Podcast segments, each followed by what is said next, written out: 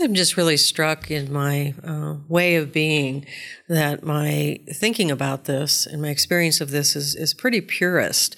And it boils down for me, um, not that there aren't shades of gray in it, but how is the information? How is, how are these data, whether they're qualitative or quantitative data from these assessments, how is it being used? And that in that clarity, we find uh, the differentiation between formative and summative. You're listening to Instruction by Design, your podcast to the art of teaching. As the Glossary of Education Reforms defines it, formative assessment refers to a wide variety of methods that teachers use to conduct in process evaluations of student comprehension, learning needs, and academic progress during a lesson, unit, or course. Formative assessments help teachers identify concepts that students are struggling to understand, skills they are having difficulty acquiring, or learning standards they have not yet achieved so that adjustments can be made to lessons, instructional techniques, and and academic support. Deciphering between formative and summative can become complex. Formative assessment is assessment for learning, with summative assessment being assessment of learning. Focusing on the overall objective of the assessment and design of the course progression will help to clarify which label your assessment falls under. Does the assessment allow for feedback and revisitation of the learning, or is the teaching complete and moving on? Formative assessment allows the instructor to receive and provide feedback to ensure the value of content and instruction is effective. The other thing to be aware of is the effectiveness of the tools being used for the assessment. More digital tools are being created with accessibility and efficiency of feedback in mind, but sometimes the use of good old fashioned thumbs up, thumbs down, or color coded cards work just as well. The murky areas of formative assessments usually involve the use of grades and providing a point value. With the intention of providing feedback and allowing for room for revision of teaching and or learning, planning for the use of formative assessments can be effective. Quoting a lead academic researcher on formative assessments, Robert E. Stake, when the cook tastes the soup, that's formative assessment. When the customer tastes the soup, that's summative assessment. Let's spend this podcast talking about formative assessments and their value in effective course design. Get ready, folks, because this can be a tricky topic. Welcome to this episode of Instruction by Design, your podcast to the art of teaching. My name is Celia Kuchwaitiwa from Arizona State University's College of Nursing and Health Innovations Academic Innovation Team. Joining me today are Aaron Kraft, Stephen Crawford, Jeanette Senecal. And we have an absolutely amazing special guest joining us today. Karen Saewert. I am extremely excited about joining uh, with this team today. I am the Senior Director for Academic Innovation here at the College of Nursing and Health Innovation and uh, a proud team member. And you're a last minute addition. This was impromptu, so to speak. Absolutely. Um, it is a moment of spontaneity uh, from a person of, very, of a lot of structure. So um, I'm being spontaneous and I'm just thrilled to be here with all of you and participate in this conversation and discussion. And I guess one of the reasons why you're here is because of your extensive background in the topic of evaluation. I believe in it. I believe in understanding that what we do has some uh, measurable impact and that we actually uh, do something with um, that which we assess and evaluate to improve learning and, and our teaching. Awesome. Well, at the time of this recording, we are celebrating our one year instruction by design anniversary.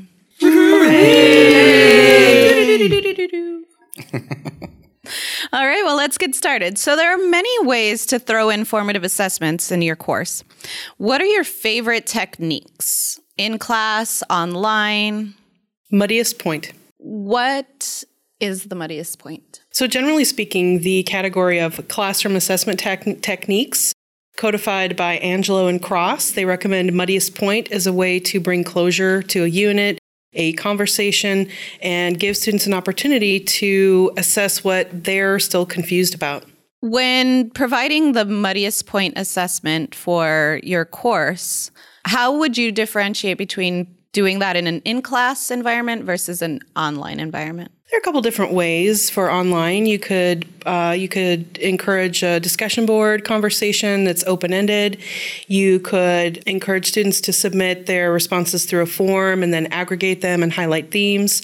There are a couple different ways to accomplish that. One of my favorite ways is to use an automated quiz using on the LMS. Works great for face to face or online. What I like to do is just have a simple knowledge quiz, especially if a student is going to be applying a process later in the course. By having that knowledge quiz where when they get a question wrong, it provides them information. Either it provides them the correct answer or provides them a pointer to where they should go look in the course materials to create a better understanding of what they're supposed to be doing. And that way, they you know, and sometimes they may want to take it more than once, but it's just a great way to kind of go, do you know what you think you know? I think that there are so many classroom assessment techniques, as Jeanette referred to, to select from that um, one of the keen things in um, making that selection of what formative assessment um, technique to use has a lot to do with reading your learners um, and also lear- uh, reading yourself as, as an educator. Uh, you are doing formative assessment for a reason. And the uh, selection of the tool, in my opinion, should approximate and fit the reason that you're doing that. So, in some cases, a muddiest point uh, may be best suited to that moment in the teaching environment, whether it's in classroom or online. In another uh, case, doing a survey, an online survey, asynchronously might be a way for more journaling reflection on the part of the uh, learner themselves as well. You you talked about the um, the survey uh, part.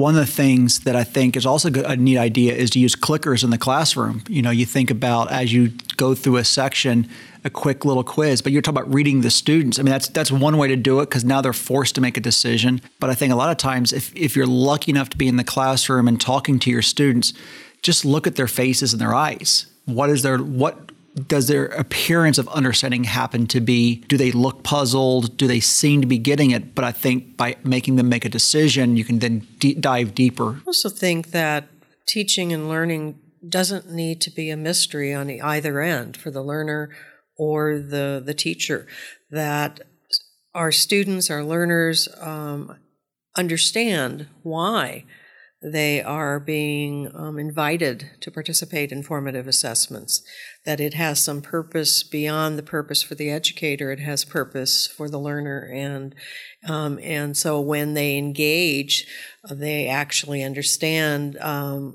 where that information is going, hopefully, um, and what's going to be done with the information they're sharing, hopefully, um, because I think that's so key to uh, a meaningful uh, learning experience for both the teacher as well as the students.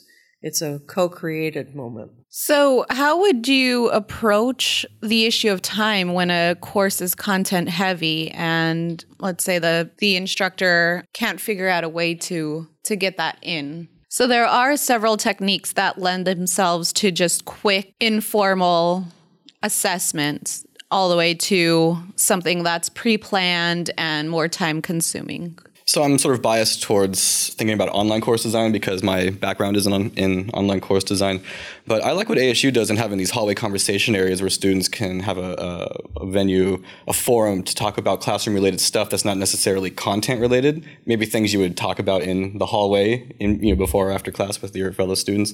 as an instructional designer, I've had to go in uh, a few times and go comb through these uh, uh, hallway conversations to find out where students uh, maybe have a jump in anxiety. Like all of a sudden, they say in week five, I wasn't able to locate such and such. And then you have several students responding, Yeah, I can't find it either. I can't find it either. And as a designer, I can say, Oh, this is the problem. Something fell apart here and we need to revise that. And then I would alert the instructor and then I would make sure that it's not going to happen in the next unit, the next module. So I appreciate that. And I think because it's asynchronous forum, you're not necessarily constricted by time. So that, you know, that's the ID perspective on. Well, Aaron, you bring up an important point that when we're talking about assessment for learning, it's for learning about what? So it may be course content, it may be navigating um, an online environment, it may be very different things. From the ID perspective, I'm thinking about how can we improve the course design. If I'm thinking from an instructor pr- perspective, I'm thinking how can I improve the instructional material you know, after all, formative assessment is, at least in my understanding, is a yardstick for the instructor, not necessarily for the student. Yes. And I see it as both.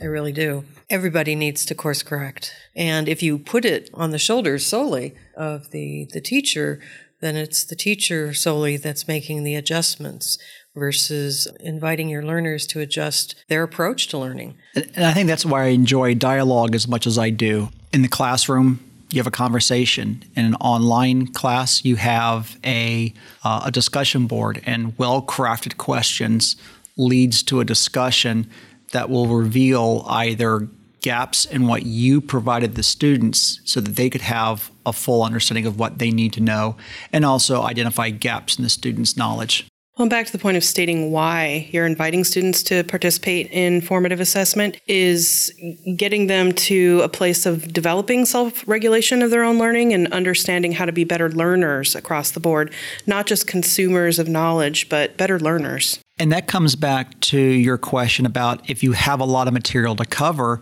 one of the, techniques I've heard often is don't worry about it have the students uncover the material instead. So the idea of, of students going out and doing discovery learning. That way, you're not covering the material, but the students are invited to go out and uncover it themselves. I think that also lends itself to making sure that you're providing uh, great feedback to the students so they have something to go off of when they are doing their own self assessment of their learning. You know, instructors might forget to do that piece so that they have something to learn off of. And they're, you know, just thinking about the assessment that they're using so they know where to go with their teaching versus what the students are getting back as far as their own information goes. Getting into some more discussion on informative assessments and how to assess, would you call homework a formative assessment? It depends. It depends. Yeah.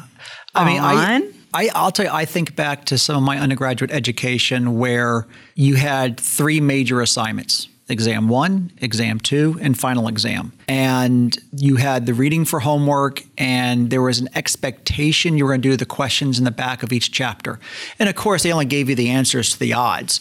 And so the idea was that hopefully you could figure out the odd numbered questions on your own, and then you'd come into class and have a discussion on the others you know and that's a lot of i think that's a lot how many of us learned especially 5 10 15 20 years ago Hopefully less so today, but probably not. But that's one example of how it can be. If that homework is not, if the loop isn't closed with feedback, like if it's not um, assessed in a way that they get some sort of turnaround on the performance of the homework, then really it's not a formative feedback. They're not going to be able to apply that to the next round of learning. Yeah, it's just doing stuff at that point. Mm-hmm. I think I'm going against the grain here. I think if the homework's graded, not in terms of participation, but an actual grade that counts towards the final point value for the course, I don't think that's formative. I would categorize that as, I don't want to say summative because summative sounds like end of course, right? End of term, but uh, interim assessment, perhaps. I have to side with Aaron on this that uh, a key decision algorithm for me is is it graded or not?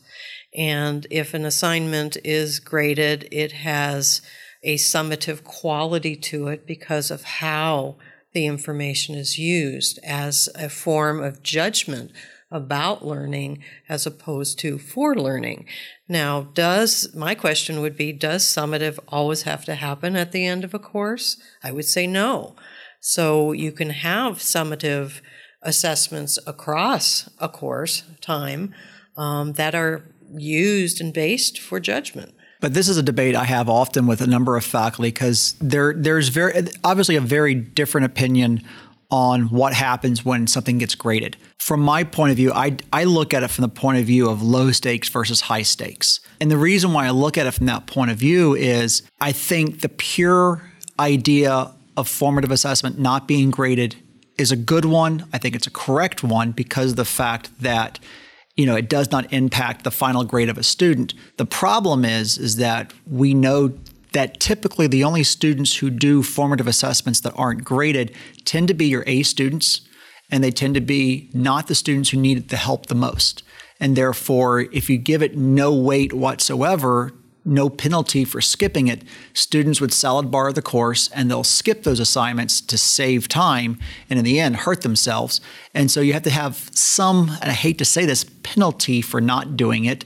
So therefore, there's always a small grade assigned to it to encourage them to do it. And that's why I look at it from the point of view of low stakes versus high stakes. I would also say that I, I, agree with you, Stephen, but I feel like if it's an in class course, a face to face course, it's easier to do a formative assessment, have everyone present, and have them all do it without any type of penalty. But when you get into a, an online course where you can't, you know, ensure that the student is doing the formative uh, assessment, yeah, because the only thing you can do is is lock down the LMS, so you can't progress any further without actually trying it. Exactly. Mm-hmm. So, and it goes back to the course design and how you design your course to progress. There might be an alternate way, at least that came to my mind. I'm thinking, for example, if an instructor has a, a lecture video and uh, there are tools where you can overlay a quiz you know embed that within the lecture video so maybe it's a 15 minute lecture and after the first five minutes you you give a quick quiz over the main points and then you do that again after 10 minutes and then again at the end and that can feed into you know the back end somewhere either the grade center somewhere where you can look at the analytics and see what the students have done but if the students go ahead and complete that not only do they get feedback and know if they've picked up the proper material but the instructor knows that if say on quiz one and three everybody scored high but on, on quiz number two in that lecture everybody scored low oh i need to i need to go ahead and fix that.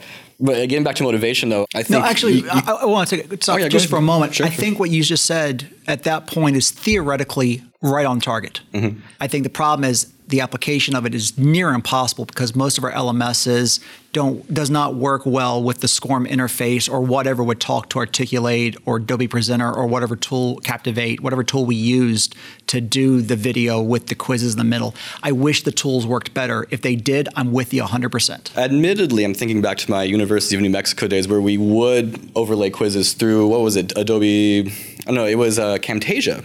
Was Camtasia Studio not relay, but studio. And then we would do that and it would integrate into the gradebook. Anyways, to talk about motivation, though, I think perhaps you could give a participation grade that could be a, certain percentage, and that's just the first idea that comes to mind. Students know, hey, if I go ahead and complete these, then at least there's a, at least I get something out of it. It doesn't have to be a big portion, but you know, they'll take an extra point or two in their final total. So we're circling around some semantics here across accountability, grading or scoring, and feedback or coaching or mentoring. Semantics, it's the, a big game here. Yeah, yeah, I mean, we use the words interchangeably sometimes, but they're not really the same thing and translational. I, as I'm listening in, I'm I'm thinking to myself, oh, structured one, that I'm very unstructured about this in my teaching, because at some level I believe and I think I enact that formative assessment is a way of being while teaching. It's not a series of activities um, necessarily, or some activity or quiz you pick out of a book.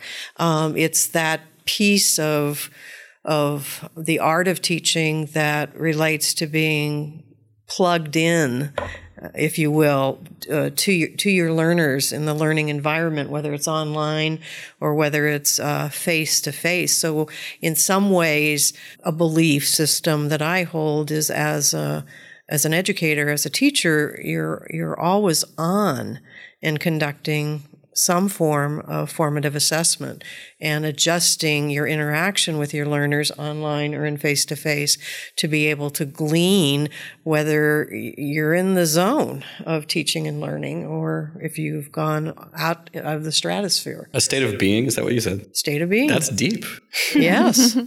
It's it, yes. It's an opportunity to realign with the objectives too in my K 12 days, we called that checks for understanding. So we wouldn't, you know, label them completely formative assessment, but we would purposely find places within our content to do checks for understanding to make sure that we didn't need to adjust something in our teaching and make sure that we are hitting the students. Checks for understanding that takes me back to middle school, high school textbooks. Yeah. Again, K-12. But, but this is but this actually is a really interesting point because as you said, Aaron, we often give participation points in a face-to-face course and that's exactly what we would do as celia was talking about these checks for understanding. So therefore you are getting graded on these formative assessments by being in the classroom and participating in online courses. We don't give participation points. You either do the activity or you don't. So effectively formative assessments in an online course are, are semi low stakes graded because they're as participation points, but we don't call them that.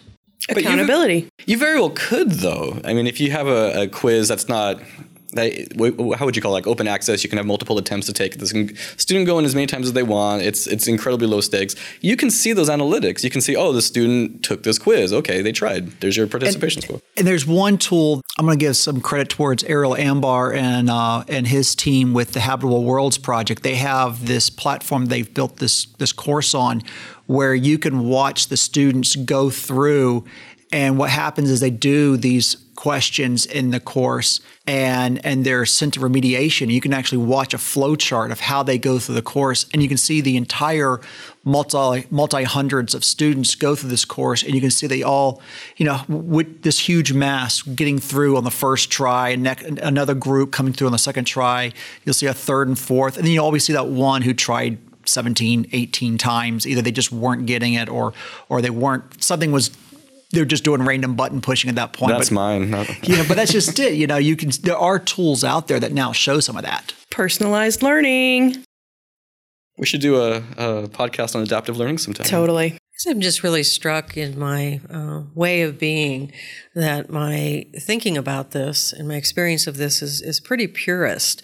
And it boils down for me, um, not that there aren't shades of gray in it, but how is the information? How is, how are these data, whether they're qualitative or quantitative data from these assessments, how is it being used?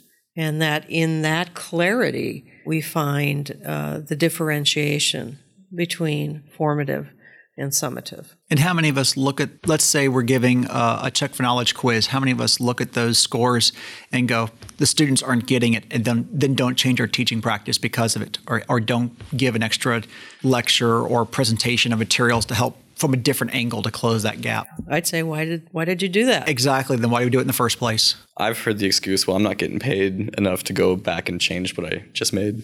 Rant card. That's terrible. That's, That's terrible. I agree. I agree. I'm not speechless, but I won't rant. We're passionate here at IBD. Terrible. This is a much more erudite discussion than what happened yesterday. This topic had come up in the office, and it was just, it was almost warfare trying to pin down the definition of formative assessment well, I don't know if it was so much the definition. I think a lot of it was that word grading. That was really where a lot of our back and forth conversation kind of was stemming from was the whole issue of are they graded or are they not? If they are grading, what constitutes as a formative assessment versus a summative? Well, I Googled it. I want you to know and our modern day Oracle Google. Google is everything. Yeah, and um, the first few hits said that they should not be graded. That formative assessment should not be graded. So there you go. I think that that pretty much. But I will right I will argue they've always been graded, and the, and my argument will go back to face to face and the if you participated in the course where the results of the uh, formative assessment were discussed, you got a participation point. And, and, if you weren't there, you didn't get it. So I think to a degree, it's always been graded.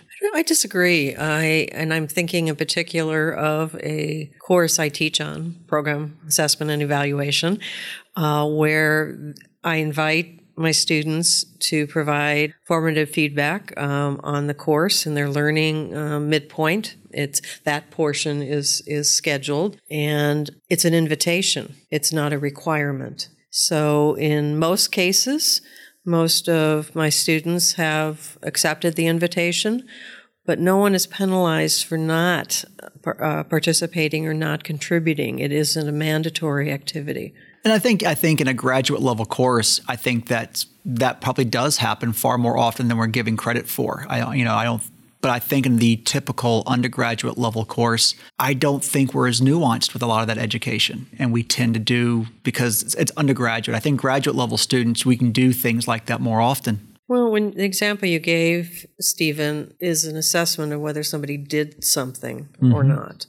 And again, I, I would just challenge that is getting the point for participation is not about learning. I think the key word is the should. It should not be graded. And that reminds me of a conversation that we had, Aaron, in regards to the surveys. The surveys you take where you get rewarded with the uh, gift card after just completing thinking, them. just hit up some of these uh, local coffee shops, get some free drink coupons. Say if you complete this assessment, you get a, you get twenty five cents off your uh, your coffee. You know? So now there's a question of motivation versus formal um, formative assessments. You have to. College students, they're gonna do. I don't want to say the bare minimum. I don't want to generalize, but you know, we're they're busy people. I remember being a graduate student. I was busy, so if I didn't have to do something, there was a chance I may not do it. Oh boy. And that, that sends me down a rabbit hole of extra credit mm-hmm. and grade inflation mm-hmm. and other And this goes down. Topics. and I start thinking about you know science education when we talk about the ideal world so much. It's you know the frictionless plane and all those things. And I'm thinking that's the problem in education. In the ideal world, students are motivated just by w- wanting to take the course, by wanting to do the degree and complete it. That sometimes you know that we we, we hope that and that's what we want, but it's, that's not always the case. So where do we find that happy medium? Is the real case. Wait, wait. The question. frictionless plane. What is Yeah, that? you know, in physics, that frictionless plane that does not exist. You know, that, that thing that flies across the table but never slows down not because an airplane that's frictionless, but like a like, a tabletop. a tabletop plane. Yeah. Okay, I never heard that. like Teflon. Yeah. Okay. yeah, that was physics 101 for me. What? I, I I didn't do well in physics. I did well in chemistry, but not physics. Well, now that we've touched on implicit versus explicit motivations, it's the ID check checklist. Here. check, check, check. Oh, I, was, I thought Jeanette was hosting. I was like, go on, Jeanette. All right. Any last words on formative assessment? Are we being assessed on this today? Is our You are. participation being graded? You are being assessed, Aaron. Yes, it the uh, data will be used for your upcoming performance review summatively. I just want to thank the leaders here at CONHI for all they've done for me. Well, what have we formatively learned today from our conversation with each other? that we all disagree. I don't think that's true. I, no, I was kidding.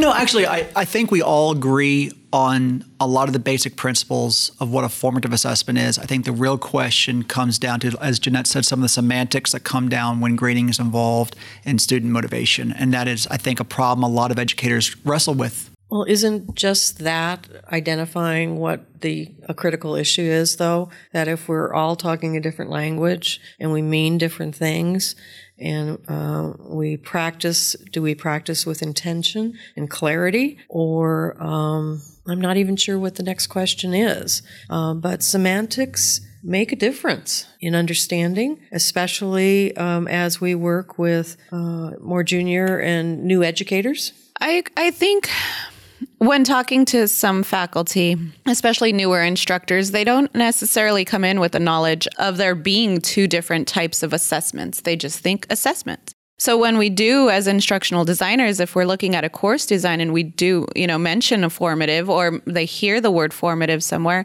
then they sometimes get confused on, okay, this is formative, this is summative, which which is it? I think there does need to be some clarity as to or some learning for especially new newer instructors just coming into courses on how to add them into their course to integrate and then how do you do it effectively and then do it This reminds me of your first question when you were asking about our favorite uh, formative assessment techniques. I w- was caught in thought and couldn't really come up with a single one.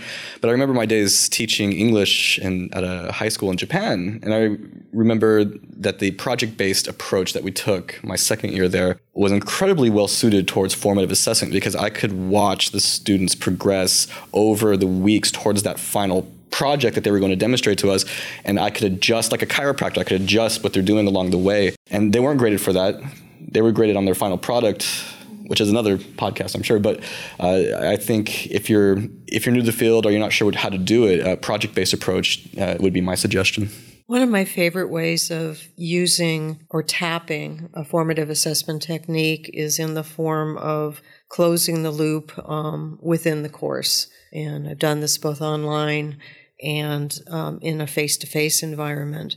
And that's a part of asking questions of students in terms of uh, what was their most important learning, ungraded uh, activity, um, and then taking the time at the end of the course to reflect back to the students their, their individual and collective learning. So it requires a synthesis on my part as a teacher, and it provides a gift back to the learners um, to see where they started and where they've where they've come and there's nothing graded about that um, in in the in that sense. But it's all about um, what they learned. Well, one of my favorites is, um, and it speaks to that, is the KWL chart. And I've even seen Debbie Hagler, who is our faculty development. Yes, faculty development person. She's our Debbie Hagler. Scholarship of Teaching and Learning. Yes, her. She'll never hear this episode, you hope. I'm sorry, Debbie. Ricardo, we need you to edit I that. love you though. but I saw her walking around with a KWL chart one one day, and uh, she was working, uh, getting uh, prepared for a faculty workshop that she was doing. The KWL chart is basically what do you know, what do you want to learn, and then at the end reassessing what did you actually learn. Um, and so I think that's you know basically what you're talking about when you say that you're providing a, a, almost a pre-assessment in the beginning and then going back to it to see what they actually got from everything. Those simple frameworks are really powerful. Very much so. Doesn't take a lot of time, but yes, extremely powerful. This has been great. All right. Well, feel free to tweet your favorite formative assessment strategy or classroom assessment technique and how you implement it in your course. We love hearing from our listeners, and we are still very excited that we're celebrating our one year anniversary today. I'd like to thank the ever so wonderful podcast team, Stephen, Jeanette, Aaron, and the producer that produces the most polished production of the IBD podcast, Ricardo Leon, and our amazing special guest, Karen Saewert. Yay! Yay! We need some more P alliteration for that.